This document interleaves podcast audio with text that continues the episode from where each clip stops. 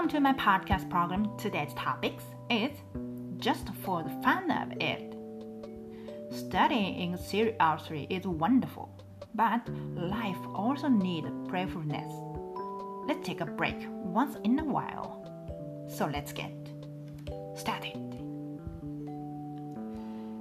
たまにはたまにはお遊びでこういうのもいいかなって思ったんです あの私の配信なんですけど多分これを聞いてくださってる皆様皆様はおそらく日本語を学んでいる外国人の方がほとんどだと思うんですよ。もしかしたらね日本人の方もいるのかもしれないんですが多分ほとんどが外国人の人だと思います。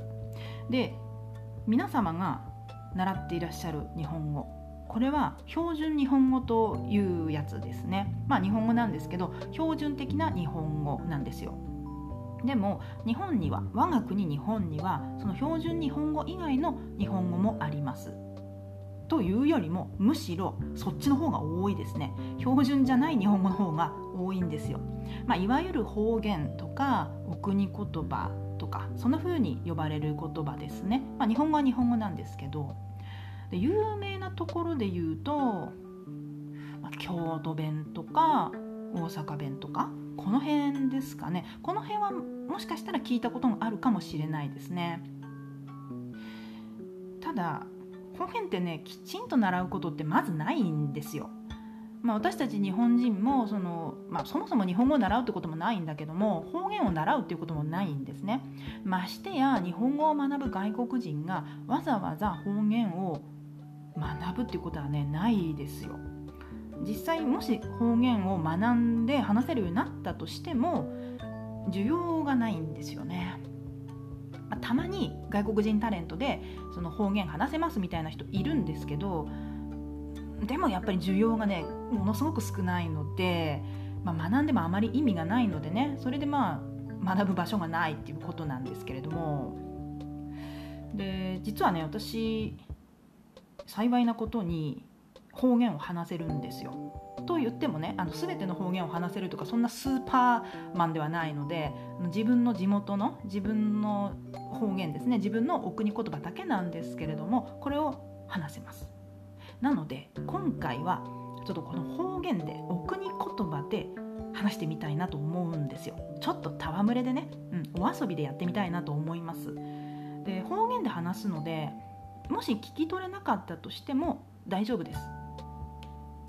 日本人であったとしてもあの私の地元以外の人はね多分今から話す内容のそうね78割聞き取れればまあ御の字かなっていうところですね。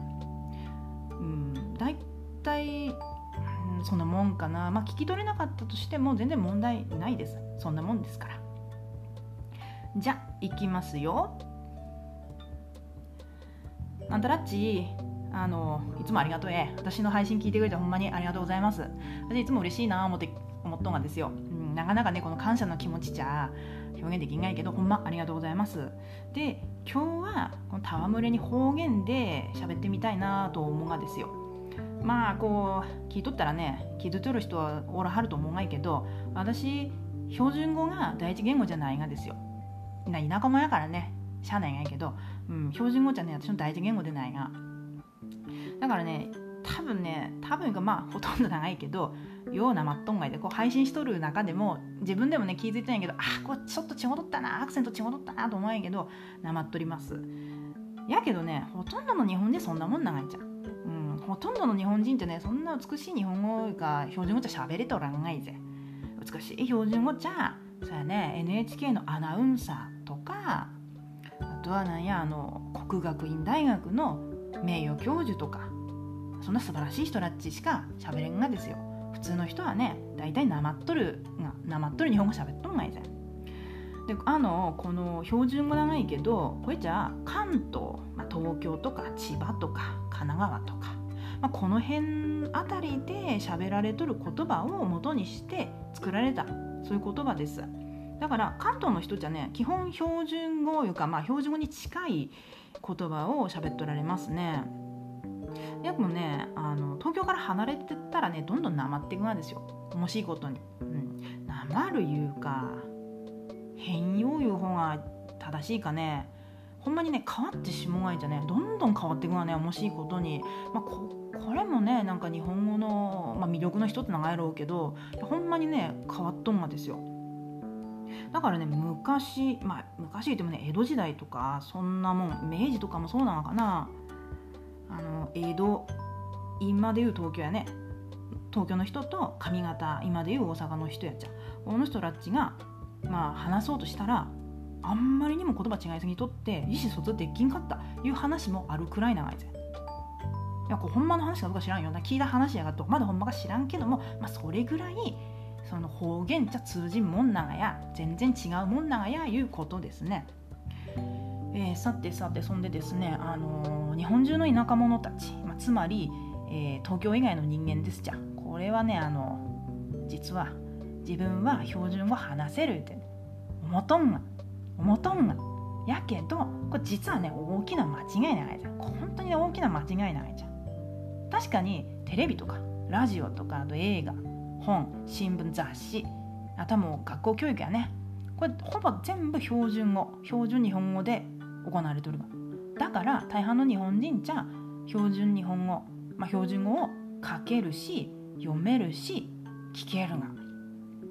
そうやから自分は標準語標準日本語話せると思ってしまうんやけどところがねこれがね大問題。これが大間違い長いじゃん、まあ、関東圏の人間はね問題ないじゃん。そもそも標準語とか標準語に近いような言葉で喋ってはっからここら辺の人じゃなんな一つも問題ないが問題は東京から遠く離れてった鉛が強い地方の人。まあまあ田舎もんやつね。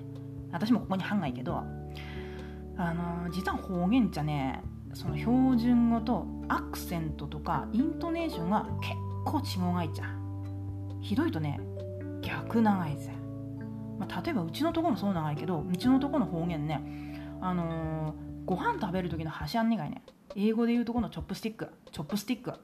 あれね私ら箸言うが箸って呼ぶが。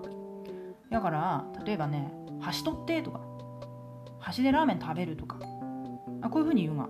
やけど標準語の場合標準語で chopstick で言いたい時は箸でははんがあの人たち。箸箸を取ってちょうだいとか箸でラーメンを食べるって言わはんがね箸と箸やつお待って逆やねんけね私らで言うところの標準語の箸じゃあ英語で言うとこのブリッジなが皮にかかっとる箸長いじゃん。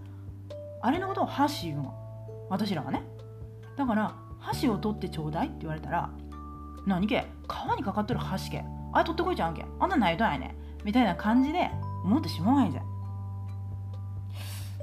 ちょっと大げさやったかな。ちょっと今のは大げさすぎんがやけどまあでもそれぐらい違う違ういうことをねちょっと言いたかったんやだから一瞬聞いた時にえ何言っとるがってえ何の話みたいな感じで一瞬ねちょっと戸惑ってしまうというか一瞬詰まってしまういうのはまああります。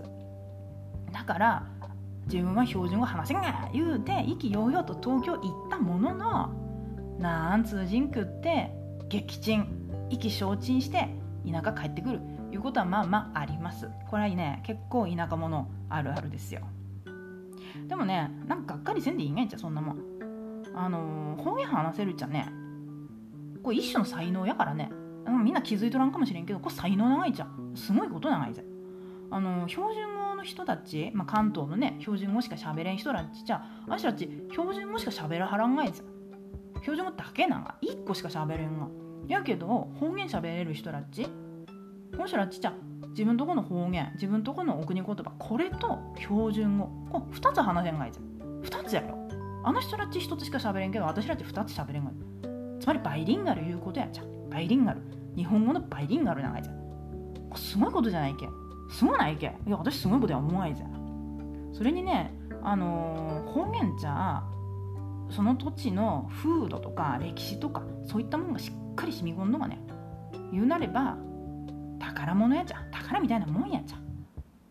だから誇りを思うことあっても恥ずかしがる必要じゃ一つもないが。そうやろ？分かった？えどうでしたでしょうか？あの聞き取れましたかね？えっと今回はあのうちの方の方言ですね。お国言葉かなり強く出したんですよ。かなり強くなまらせて話してるのでちょっとね本当に聞き取れないかもしれないです。これね結構地元の高齢者の方がお酒を飲みながら話す感じ、まあ、それぐらいなまってます。まあ、地元の人間ならねほぼ100%聞き取れるんですけど。まあそうじゃない方はちょっと厳しいかもしれないですね。で次回は今回のこの方言部分を標準語に翻訳したものをお話ししたいと思います。ということで次回どうぞお楽しみに。